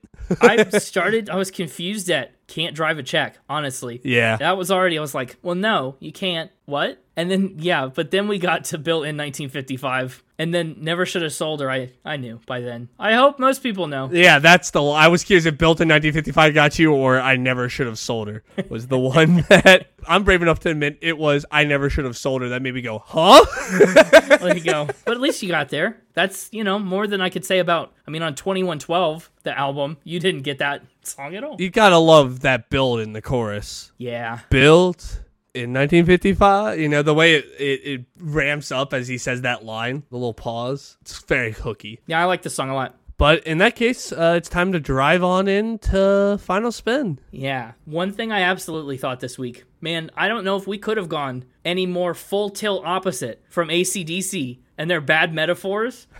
this man is so literal. He's so blunt. He sings songs like you would talk. Yeah. It's a really easy kind of songwriting and storytelling to connect to. Honestly, I think this man and this album, I think it ties into some of my other picks. Yes. I mean, you've already talked about the comedy, Mm-hmm. the easy listening from the Spin It Menace. yeah, Daggy Barry Manilow. I feel like it ties in a lot of my other picks. It does. This was a really good pick from you. Miley Cyrus, she started country. She did. she did. I have my top three to give. okay. in album order. Boy, I struggled with the top three, but I did not struggle with putting Drive on there first. Easy peasy pick. I gave a Jamesable mention to a little bluer than that. Okay. Okay. A song that he didn't write, but I like that step further kind of style to it. Yeah. I put Where Were You When the World Stopped Turning on here. I don't think that would necessarily be my pick, but it dominates this album. I mean, like we talked about, maybe not musically, but it dominates the story of this album, right? I had the same thought, right? It, it it has to be in your top three because it's such a dominant force. Yeah. But I agreed. There's no way this would ever be my playlist pick. No, No matter how much I love the song, this does not belong on the playlist. No, this song, I mean, all the awards that he won for the album, all the performances he gave, everything about 2002 Alan Jackson is like, where were you when the world stopped turning? And so it kind of has to be in my top three. Okay. And I didn't like that it took space away from other songs, but it just has to. Not a Jamesable mention. That'd be all right. Another one he didn't. I didn't. I I would have. I was so close. it's again, it's a good song. It's a great song. It was funny and it was catchy. I didn't think that it was worthy of a top three because it was just too much of a sore thumb from the rest of the record. It didn't fit the tone of what this album is with its accordion. I'm giving another top three to Once in a Lifetime Love. That's my third official top three. And I'm also going to give one to First Love because I really love the way that it tied the album together. okay. So yeah, most of your top three still came from Jackson songs, but you're saying you preferred the ones that he didn't write. And also, Whoops, I Slipped and Fell in Love almost got a Jamesable mention. It was just so funny and so good. So that's what I'm saying is like, I considered strongly all three songs that he didn't write for my top three. And the only reason that they couldn't have all made it is because of When the World Stopped Turning and, you know, First Love was such a good closer. Okay. Those would have been where I made cuts, probably. Fair enough. So that's my top three. Nice. So I liked Drive. I liked Drive. I did not like it as well as Here in the Real World. Really? No, I, I didn't. I mean, here in the real world, a lot of people say it's his best one. They do. So here in the real world, I liked better. It scored an 84.3 and was ranked at number 331. As for my scores for Drive, I'm giving it an 85 for music. Okay. There are some verses that fall off a little bit, but I was looking back at this album after having listened to it once, and I remembered a lot of these songs, and the choruses especially. Th- Like you could remember them. Yeah, 85 for music, very sing alongable, fun, syncopated, like you said, was cool. Didn't remember them enough to give them somewhere in the 90s, but that's okay. Good grief, no. Lyrically, give it an 86. Also, probably a little low considering how much of this he wrote himself. I mean, Well, that's true. and how good he did at like setting things up. He set up some fun stuff. I was joking when I made the thing about a 90 for the music. I'm actually a little in disagreement with your lyric score. I think it's a little on the low side. 86? Well, that's fair. I, I don't know. I just Where thought- were you when the world stopped turning? Sure. I mean, Okay. Uh, we talked forever about how good that song was lyrically. It's true, and it was. But just like the sounds and designated drinker felt confused and underdone, and I don't know. Work in progress was like funny, but it wasn't like any revelation. Eighty six. But there was never, I don't think there's a single spot in all this that we talked about a bad lyric that we were like, this is buffoonish. This is bad. Um, There wasn't a single spot for that. not bad enough to bring up, I guess. But that's why it's like an eighty six. That's like solid. As for instruments and production, eighty four. I like the boot scoot and boogie line dance kind of style. It's generally pretty consistent. It is a little bit of that samey thing where you don't get a lot of different sounds on this album, and like the time that you do, it's an accordion. So read into that as you will. And the overall vibe was an 84. I enjoyed this album. I think that little stretch of love, love, love, love at the end is kind of hard. I do. Not first love necessarily. I don't know. I just I feel like I would have liked those songs spread out a little more. Yeah. Its overall score is an 86 and it's landing at number 252, 80 slots above here in the real world. Heck yeah. Yeah, so I think I need more listens to this one. I think I might have been a little generous, a little recency bias or whatever. Really? Maybe, maybe. I need more. I think it's the opposite. No, I think it's the opposite, actually. I think your instrumental should be where your lyrics were, and your lyrics should be higher in terms of your scores. That's what I would change. I think if you truly think that here in the real world is better, maybe that score needs addressed. You need to re listen to that and see if you still agree with your score you gave that one. no, I do. 'Cause I was surprised at how low you had here in the real world. Well, here's how they compare. I thought Drive had better music by three points. They have the same lyric score. Drive has five points better of instruments and production, and they have the same vibe. So honestly, they're still very close together and similar. But Yeah, it's just it's right down there in the pack. yeah, the mid 80s is a i mean it's a mob of albums is. there's is. so much in there you drop 0.2 points and you plummet like 100 places it's a battle. you gotta you gotta win. and so even with the bonus point he's th- he's there So as for the picks that you've brought, that means Drive is above Menace Barry Manilow and below Michael Bublé, even farther below Journey, but I think that makes it the third highest album that you've brought. Yeah, and I really did like it. and two of those three have been brought in the year of healing so That's true. i'm getting better Yeah, I think so. As far as any albums we've done go, this is below Aerosmith, Permanent Vacation, and above Metallica. Two very hard, strange albums to Weird. compare to this. weird really just unhinged. But that's me. That's my my thought there. I feel like you should have gone first probably should have because what do you, you don't bring things that aren't a nine for you. It's like not even a surprise. yeah yeah surprise this one's a nine What? What? Whoa! several of his albums would have been nines for me nine handsome penguin scientists out of ten Nine handsome penguin scientists. I'm surprised you didn't go with like little ugly Smurf units with a monkey. Absolutely not. Way too big a mouthful. It is a big mouthful, and it also like largely memorializes your total and utter defeat during Factor Spin. yeah. Although we added to it throughout the whole episode, really. We start calling him Little Al from the beginning. True. and this one is all about handsome penguin scientists, so it really still calls back to the bodybuilding thing. yeah. I'm so interested to see where in your nines this goes. This is going, and it's so weird that this keeps happening. Like, it's so weird that they keep getting clumped together like this. I struggled. I need to listen to Brand New Man again. Mm-hmm. I can't decide if it's above or below Brand New Man because, I mean, literally, when we sat down to record this, I got Brand New Man stuck in my head, and we were about to record Alan Jackson. I just listened to it today. Yeah, like it's either right above or right below Brand New Man. It's really Brand New Man and Drive slash Where Were You duking it out, going who's gonna put it on top. But it's it's right there in the country zone of my nines. But consider this if I had a horse. If I had a horse, Yeah, see, I knew that'd do it. I'd ride off it. You know what? It goes right below Brand New Man. You've done it. Oh, yeah, I knew it. I knew it. All it takes. But it's right in the country zone of my nines It sure is. with Willie Nelson, Brooks and Dunn, Johnny Cash, Emmylou Harris.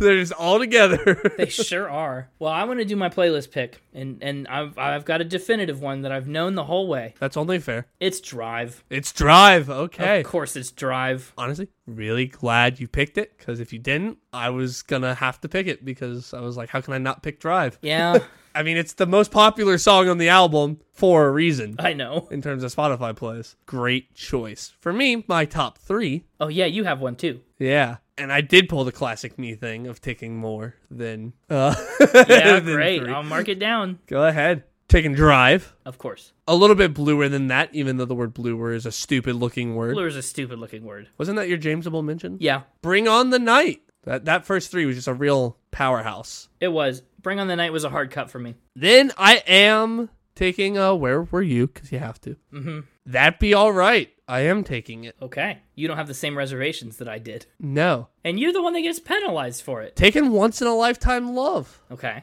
And my honorable mention to first love because I love the tie back with drive to love in a car. It is good. It's so good. So you're taking seven out of four. So you lose three picks. Yeah, I hope you live to regret taking that many. probably won't. Probably won't. I hope you won't regret it, but I do hope you probably still live to regret. Uh, my playlist pick. Boy, it's hard. I don't remember that one.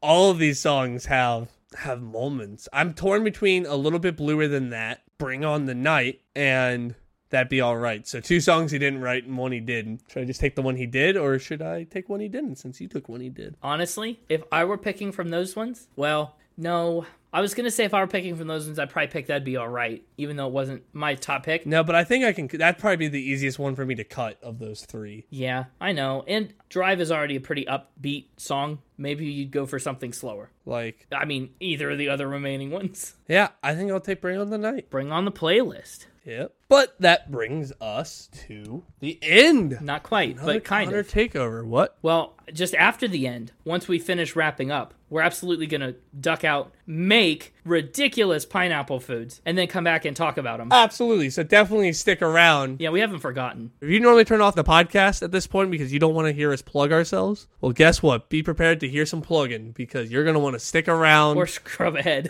the outro banter is usually very good. Yeah, I love our outro banter. It's ridiculous.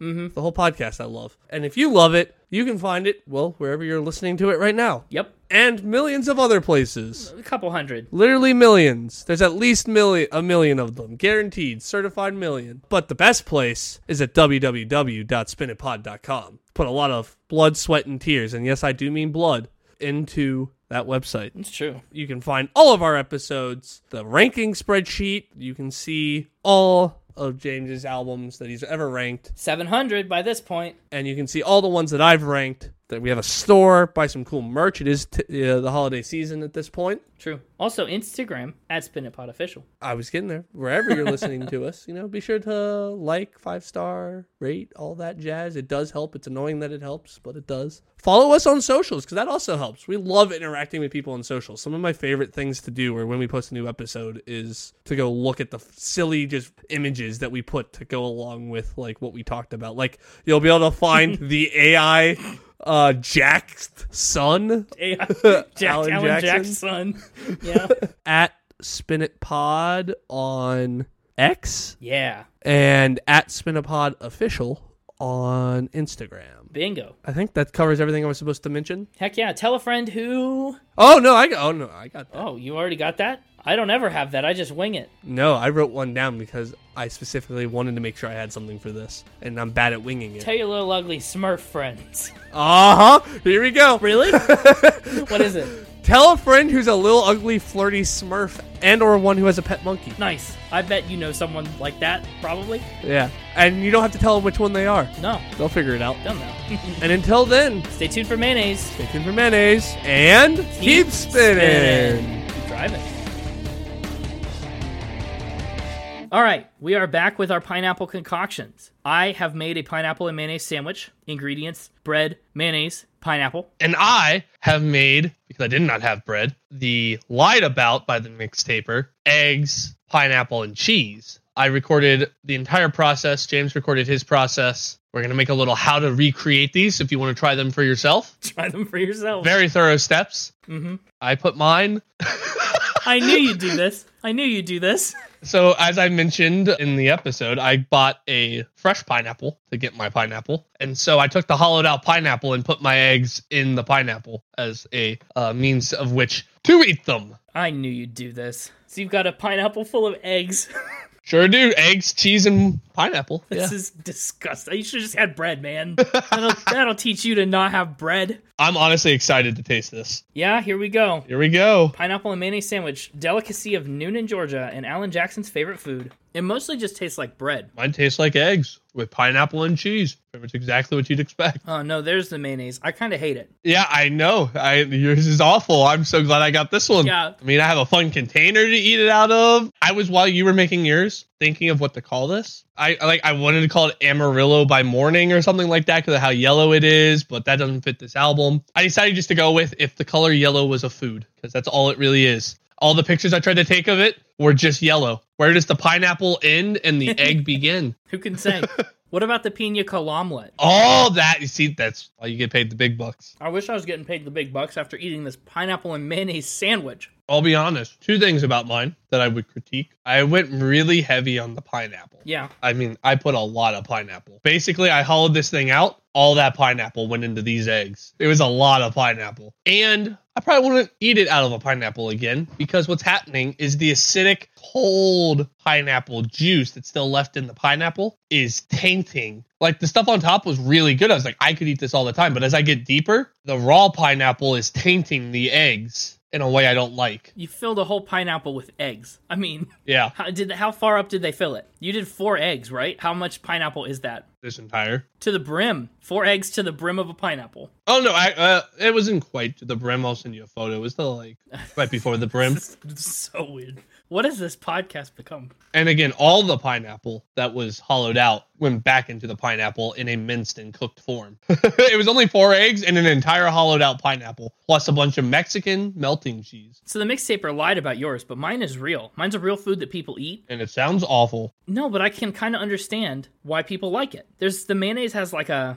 it, it messes with the sweetness. I'm no food critic, but I can see why people eat this. Am I going to eat it again? No. Is it the worst thing I've ever had? No. What's your score out of 10? The food, I'd give this food the way I cooked it, like a five. Okay. Way too heavy on the pineapple. Serving method way off. The, the egg to pineapple ratio was off. But the first couple bites I had where it was untainted, I'd give that like a seven, 7. maybe almost an eight. I think I maybe went a little light on the mayonnaise. I bet you did, you coward. Well, I was. And I would maybe toast the bread a little bit. Oh, that would probably help too, yeah. More of a pineapple and mayonnaise toasty. Sure. As it stands right now, honestly, I'd give this a three, maybe a four if I'm starving. Yeah, mm-hmm. Told you I had the better food. I'm telling you, you're gonna have to try. I'll try yours when I get bread, but you should also try mine with some of your pineapple. If you have eggs, you should. If you went light with the pineapple, treated it more as like an actual like An accent. like when you go to Waffle House and you can get like smothered, covered, chunked, capped, all that jazz. If you treated it more like how Waffle House treats all that stuff with just more of a topping than half the meal. yeah. and then all the cheese. It was really I quite enjoyed those first couple bites. That's not the outcome I expected. if you wanted a fresh, zesty, fun way to spice up your breakfast, maybe you're on vacation somewhere tropical, put a little pineapple in your eggs. Maybe a little bacon would go well with those too, a little bacon cheese and pineapple, or maybe like some pineapple and ham with your eggs to get a little protein in there. Ham would go well with this. Yeah, I've, I looked online after I heard the mixtaper give you that spin, and I found people do like Hawaiian omelets with that. Yeah, yeah. He, he might know a lot about living and a little about love, but he does not know much about good food. I'll stick to PB and J. Ridiculous.